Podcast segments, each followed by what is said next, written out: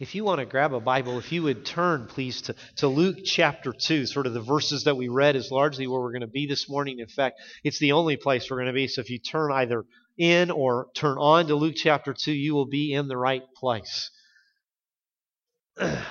If for some reason, and we probably might do it for different reasons, if for some reason you were to read the copyright information for Hark the Herald Angels Sing, if you just read that, you might come away thinking that the song Hark the Herald Angels Sing was a joint project between Charles Wesley and Felix Mendelssohn. I mean, that's whose names show up on the copyright information. So you say, oh, that's who did the song. You might think, hey, they must have sat down one day and kind of worked out this song together.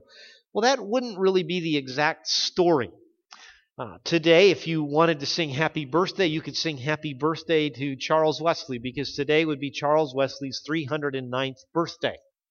He was the youngest of 18 children, so how often he got sung happy birthday to, I don't know. Of course, if you had 18 kids, you're probably singing happy birthday every other day, kind of a thing, so maybe he got it. But he died in 1788. Felix Mendelssohn wasn't born until 1409.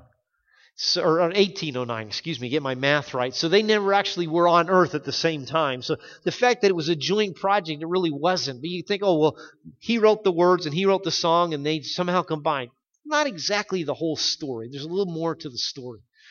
Charles Wesley wrote the words to what we know, or actually to be more precise, he wrote most of the words of the song we know as Hark the Herald Angels Sing in 1739.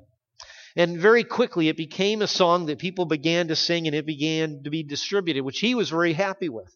But for some reason, and we don't know that he did this with other songs, but at least with this song, his version of it at least, he put in writing that he didn't want anybody to change any of the wording. The way he wrote it is how it was to be done.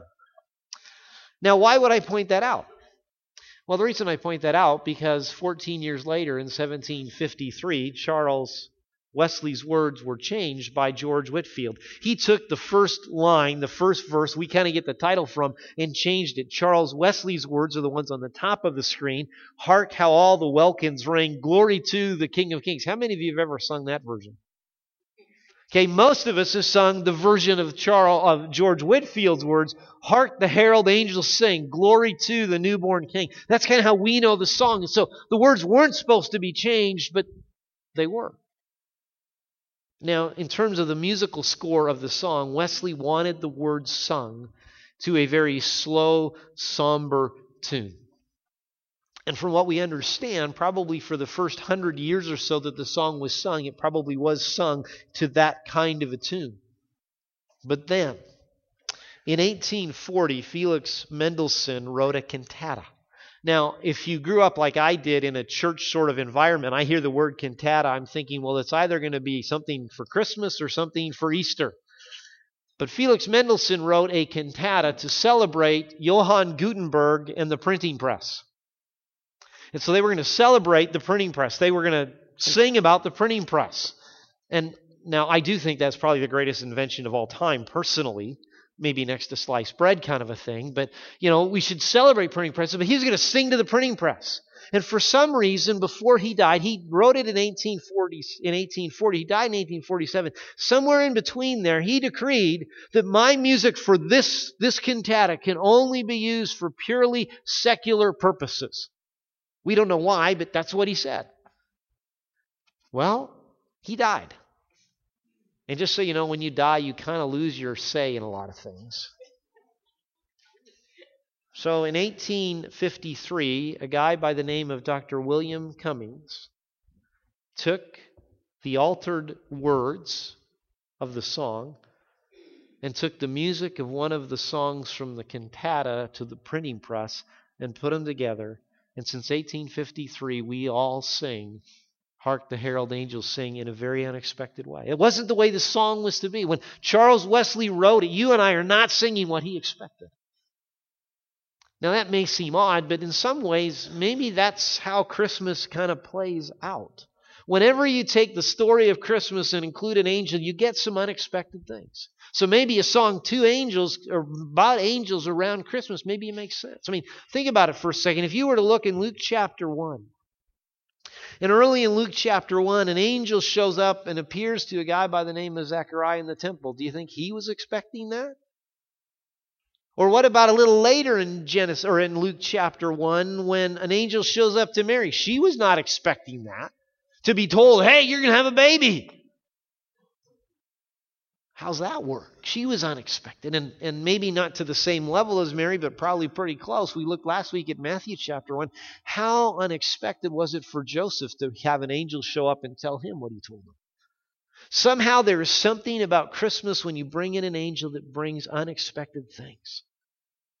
Something we don't anticipate. There is something unexpected about Christmas. Now, for you and I, Christmas can seem very common, but what I'd like us to do to kind of capture some of what Christmas is about is if we're going to understand the story behind Hark the Herald Angels Sing, not the story, but really the biblical story behind it, is we need to understand that there are some surprises that happen when an angel shows up to talk to shepherds. And I want us really this morning to talk about three surprises. Three surprises that came into being that no one expected when this angel showed up to talk to the shepherds. Okay, surprise number one. What did they not expect? What was more unexpected things that happened? Surprise number one is that average recipients of an incredible message, these average recipients received an incredible message. I want to ask you a question this morning. Let's suppose you had a big message you wanted to share. Okay, a huge message you wanted to get out to as many people as you possibly could. What would you do to get it out? What would you do to communicate it, to get people to pay attention to it? Maybe to shift it, and I do this. I'm always hesitant to talk about politics because I know very little about politics, but presidential transition kind of comes into play here. I don't know how many of you are paying attention to President elect Trump's nominees for his cabinet posts, but Tuesday, the staff had a Christmas party, and we were um, in, a, in a restaurant eating lunch together, and there were TVs all around. and as we were sitting there, I was asked, Well, what do you think of the Secretary of State nominee? And I said, Well, I, to be honest, since I used to work in the oil industry, I wasn't thinking of an oil executive to be the Secretary of State. I'm, I'm thinking, you know, he's energy seemed like a better portfolio from where I was coming. What I didn't know as I'm saying that is above my head, the people ask, the, the staff on the other side of the table can read on the screen that President Trump's elect nominee, Rex Tillerson, was being endorsed by former Defense Secretary Robert Gates, who served both President Bush and President Obama. And then, oh, yeah, by the way, a couple of former Secretaries of State were now talking about it James Baker and Condoleezza Rice. And they said, What do you think of that? I said, Well, I guess he must be okay. I, if you got these people endorsing him, that's kind of how we get big messages out in our culture. If you want to get something big out, what you do is you get prominent, impressive people to start saying things about it. And then it's good. That's how you get the message out. Well, is that how it happened the first Christmas? Is that how it took place? Well, look at Luke chapter 2, verses 8 to 10. Kind of jump into the story. And it says, In the same region there were shepherds out in the fields, keeping watch over their flocks, by their, over their flock by night. And an angel of the Lord appeared to them, and the glory of the Lord shone around them, and they were filled with great fear. And the angel said to them, Fear not, for behold, I bring you good news of great joy that will be for all the people. And I want to back up just for a second. We're going to get back to the question, but I want to back up and just, well, back up by going to verse 10, really. I want to say, is this message really amazing? Is this message something important we need to notice? I mean, an angel who literally is a messenger sent by God is starting to share this incredible message. And the big thrust of the message seems to be this message is about great joy. Now, when you and I hear great joy, one of the things we need to be careful of is personally, when I hear great joy, sometimes thinking, Am I going to have great joy? Am I going to have this wonderful feeling inside where I'm like, Yeah, this is really cool. I'm enjoying this. Well, that's really not the focus of great joy here. It's not about you having sort of an extra wowness. By great joy here, the angel is literally, basically, is literally saying, the joy of all time is about to be released. The joy that all of creation has been waiting for. Literally, all the joy that could ever be expressed is now exploding. Okay, this is cosmic eternal joy. This isn't just, oh, you're going to have a nice day. This is joy on a whole nother level. He's saying, here's this amazing thing.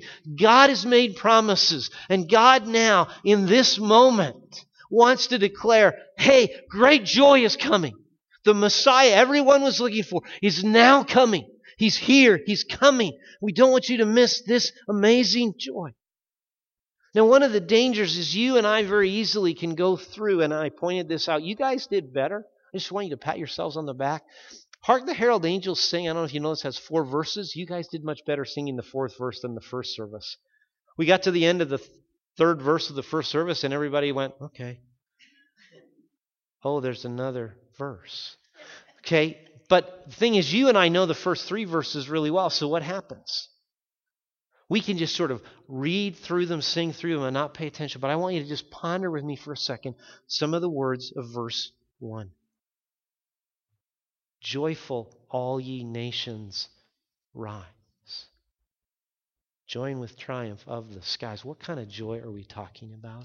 We're talking about something, nations, worldwide. We're talking about something that gets the skies excited. Okay? This is the incredibleness of the message. It is big, it is great joy. It's a joy that literally can change everything. Okay? So, if a presidential announcement seems big, this might be even a little bigger. So then the question becomes if this is amazing messages, how do you get it out? How do you get this amazing message communicated? How does God and the angel want to get it out? Who are they looking to to affirm their message so that other people will believe it? We'll zoom in on verses 8 and 9. Who is it? It's shepherds. God is entrusting shepherds. Now, a quick observation. We know from later Jewish history, sort of the 5th century AD, so, you know, 400 ish years later, we know from that era that shepherds literally had terrible reputations. Okay? They were known as basically thieves. They were people who couldn't testify in a court of law. They weren't regarded well. We know from early biblical history, going back to the book of Exodus, that the Egyptians thought very little of shepherds. What we don't know is during that time of going from BC to AD, when Jesus was born, if shepherds were seen as terrible people. We know they have been, but were they at this point? We don't know for sure. What we do know then at this point is at best, at best, these shepherds were viewed as simply common people. They were not people of elite status. They were not former cabinet members that would be paid all kinds of money to give speeches around the world. No, these were simply hardworking, common people. Part of the surprise of Christmas, part of what we should capture, the wonder that should kind of make us, whoa, is that God would take this amazing message, His amazing message, and He'd entrust it to common people. He wasn't looking for some elite superstar. He said, I'm going to trust it to common people. And you say, why would he do that? Well, maybe the short answer is found just by going back and looking at verse 10 again. This incredible message, this great joy, is to all people. It's to all people. Now, we can go, yeah, okay, great, let's move on. Folks, before we move on, please let's just notice two, I think, important implications. Two things that we shouldn't just blow past. Okay? Implication number one would simply be, and we've sort of already said it, but let's underline it. God wants common people to hear the message of Christmas. God wants everyday people to hear there's incredible joy. So, part of what that means, folks, is there's literally people in our lives people we rub shoulders with, people we interact with, maybe people we work with or, or see in the course of going to school or, or whatever it is we're doing. Just common people. He wants them to hear the message. Second implication not only does God want common people to hear the message, but I kind of wonder if God told the shepherds. I think He told them because He wanted common people to share the message. Look at verses 15 to, to 17, just really quick, kind of what, how the shepherds responded to all of what they saw. And when the angels went away from them into heaven, the shepherds said to one another, Let us go over to Bethlehem and see this thing that has happened, which the Lord has made known to us. And they went with haste and found Mary and Joseph and the baby lying in a manger. And when they saw it, what did they do?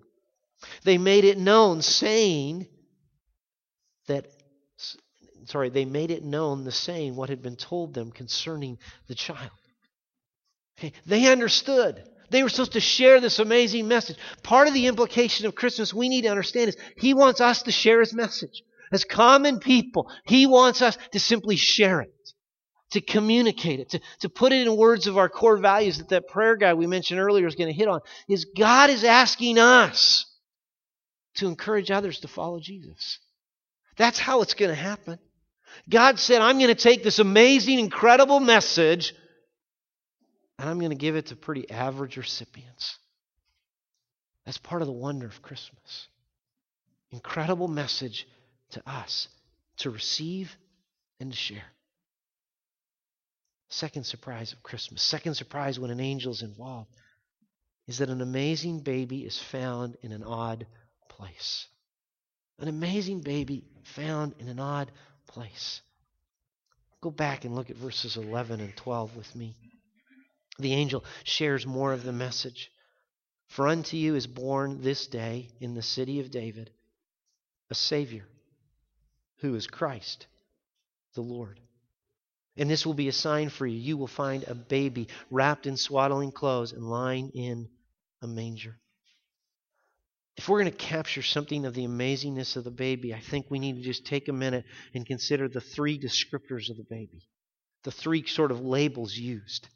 Okay, the first is, is Savior.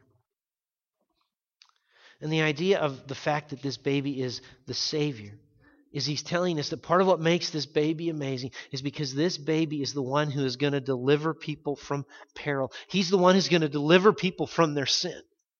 He's also the one who is going to deliver people from the greatest enemy they will face. And our greatest enemy, folks, is death.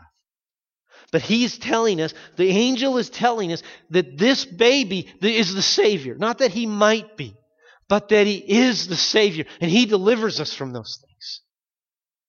Okay? So he's the Savior, but not only is he the Savior, he's also the Christ. Now, don't want to get over geeky or over technical, but it's important for us to understand sort of the chain of the words. Christ obviously is an English word. It's an English word to translate the Greek word Christos. But when Luke wrote the word Christos, what he was meaning, what he was thinking, was he was taking a Greek word and thinking back to a Hebrew word that we get the word Messiah from. The Messiah was understood to be the anointed ruler of God, sort of God's anointed ruler. So we're being told, guess what? This baby, part of what makes this baby amazing, is the ruler that the people have been looking for, the Messiah they have been awaiting to get them, to help them in their oppression and in their frustration and all the struggles of life. Guess what? That's who this baby is. This baby is the Messiah. There, there's an expression that everything rises and falls on leadership. This baby is the leader that's going to rise everything. This baby is the leader that's going to put everything back the way it should be. This baby is the leader that's going to make life great and amazing. So, this baby is the Savior. This baby is the Christ.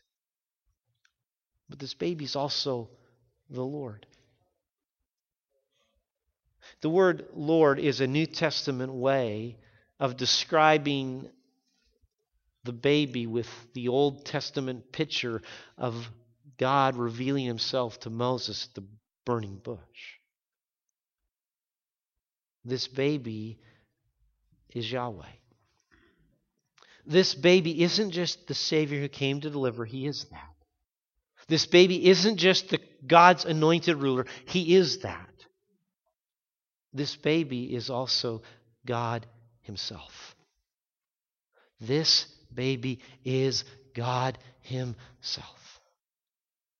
Part of my greatest fear for my own life, for our lives as a church,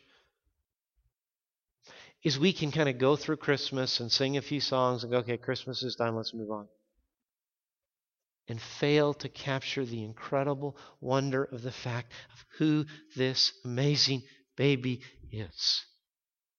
That he is the Savior, that he is the Christ, that he is God himself. And there's something about that that really should, I believe, take the air out of our lungs when we realize who this baby is. He's not just any old baby. He's the amazing baby. And again, we can sing, Hark the Herald Angels Sing. Yeah, I've sung this song a lot of times. But just look at some words from verse 2 of the song. I want us to ponder verse 11 but in the verses, but in the song, what does it say? It says, Christ by highest heaven adored. What should heaven adore? Christ. What is he? He's Christ the what? Everlasting Lord. Veiled in flesh, the Godhead see. Hail the incarnate deity. It's easy to sing those words and yeah, I've sung that song, great. Folks, we must capture the incredible unexpectedness that the Creator would come and be among us, be one of us. I don't know if we don't know this because the Bible doesn't say, but here's speculation. And I say speculation. How many of you have ever been around a baby that had a diaper rash? How many of you would want to be a baby that had a diaper rash? Or how many of you, because our grandson is doing this right now, teething, consider for a moment Jesus did those things. That's meant to capture us. The amazingness of the baby, I think, is even highlighted a little bit in verse 12. If you think of verse 12 and it talks about where the baby was born, where would you think the most amazing baby ever born would be born? Would you anticipate that the most amazing baby ever born would be found in a feeding trough in a forgotten town? And yet, that's exactly where it took place. There's something about Christmas that's unexpected. And we should be surprised. We should be wondered and drawn to Him. Third surprise of Christmas there's astonishing results. Christmas brings to life some astonishing results. I don't know if you have ever sort of pondered what is it that would get heaven excited? What is it that gets heaven all pumped up? What is it that would need to happen so that a throng of angels, literally an army of angels, would gather and break out and praise to God? What would it take? What would be the thing that would ignite that? Look at verses 13 and 14. And suddenly there was with the angel a multitude of heavenly hosts. Folks, that phrase, a multitude of heavenly hosts, whenever the Bible talks about a host related to something angelic, that's an army. Okay, this is this isn't a hostess party. This is literally the army of God. And what are they doing? They are praising God and saying, Glory to God in the highest, and on earth peace among those with whom he is pleased. The thing that gets heaven excited, the thing that gets the angels to praise him, to maybe even in essence sing to him, are the results of Christmas. The thing that gets them all pumped up is because Christmas happens. And not just that it happens, but what Christmas leads to. So, what does Christmas lead to? What are the results of Christmas? We're told in advance what they are, and there's basically two of them. One of the results of Christmas, the first phrase there in verse 14 Glory to God in the highest. Because of the story of Christmas, God is going to be glorified. Because of the unfolding of God fulfilling his promises, God's going to be glorified. And if basically a throng, an army of angels is praising him, basically the picture is every spiritual being is going to see how incredible and amazing God is. He is going to be rightly lifted up. Now, you and I can say, well, that's in heaven, and I don't have a vantage point into heaven. We don't. And we say, well, so does this even matter to me? Please understand this. It may be going on in heaven that God's name is exalted and God's name is being lifted up. But we need to understand if life is going to be the way it's supposed to be, it starts with God being glorified. When God is rightly seen and rightly understood, then life begins to be what it's supposed to be. Which means when God is glorified, one of the ripple effects of God being glorified is it is always for our good. It means our lives can be, there's that open door that our lives can be what they should be. And that's an incredible gift to us. Well, what is it that our lives are supposed to be? What does that mean? Well, look at the second result of Christmas. The, the earthly result of Christmas has to do with this idea of peace on earth. Now, the words of verse 14 can be a little challenging to translate. So, if you read different English versions of the Bible, you'd see they struggle a little bit. I, I think this translation, the one on the screen, is, is probably the best translation of that verse.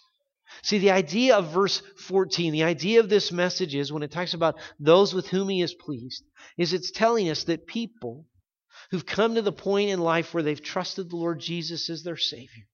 Okay, so people that have heard the story of Jesus, those are people God's pleased by. They've heard the story and they've trusted Christ. Those people are going to experience God's peace in their lives. Now, when we talk about God's peace, we're not just talking about peace in terms of the absence of conflict. Now, we do need that kind of peace. And I'm realizing the same thing I forgot in the first service. We should have, when we prayed this morning, and I'd ask you to pray, we need to be praying for peace in Aleppo, Syria. Okay, there is a need for the conflict to end, for people that have been living literally in civil war, for it to be done. We need that kind of peace.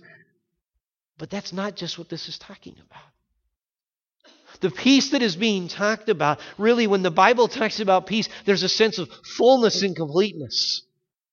What this is telling us, part of the incredible message of Christmas, is that because of Christmas, if we trust Christ, you and I can be the people God's created us to be. We can experience the completeness of God in our lives. Okay, part of the message of Christmas is there's this amazing thing of God wants to bring all his blessings into your life, though you don't deserve them, so that you can be the person he created you to be. Maybe another way to say it is that the earthly result of Christmas is that you and I, as a strange, sinful people, are made whole in Christ. Or as the fourth verse of the song said, Adam's likeness now face. Without Christ, who are we? We're an Adam. And the song says, Get that gone, get it effaced. God, stamp thine image in its place. To quote from Romans chapter 8, verse 29, when we trust Christ, God desires to conform us to the image of Christ, for us to be who we truly were created to be, to bear His image outward, complete. That's part of the wonder of Christmas the wonder that we can be the people God has created us to be. You know, it would be really easy for us to, to sing the song, Hark the Herald Angels Sing. And I, am going to guess, I, I, I tried to think this week, this last week, how many times have I in public settings sung Hark the Herald Angels Sing? Now, I don't, there are some weird, quirky things that stick out in my head that I keep track of. That I haven't. Um, I'm probably going to start to now. Um, but I would guess easily in public settings, way more than 100 times, I've probably sung that song. And that doesn't mention how many times I've heard it in our house when Christmas is going on, or maybe I've sung parts of it to myself. It'd be really easy for us just to do that and go, yeah, okay, did that song, let's move on. I pray that we will not let the familiarity of the words, Hark the Herald Angels Sing, or the familiarity of the story in Luke chapter 2 about an angel showing up to shepherds and then a host of angels showing up to add emphasis to the message. I pray in the familiarity of all of that that we would not miss the unexpected wonder. The wonder of an incredible message being given to common people. The wonder of the creator, then the sustainer of life, coming as a baby so that a strange, sinful people could be made whole. Please receive the wonder of Christmas. Please receive the Savior who came at Christmas, who died on the cross on Good Friday for your sins, and who rose again on Easter Sunday. You know what? His story may be incredibly familiar to you. But the only way you and I really receive the benefit of that story is to trust Christ, to turn from our sin to God and trust Him as our Savior. Folks, in all the in, in all the familiarity of the story, please don't lose the wonder. Please receive the Savior who came at Christmas. Please receive the full wonder He wants to give you today. Let's pray.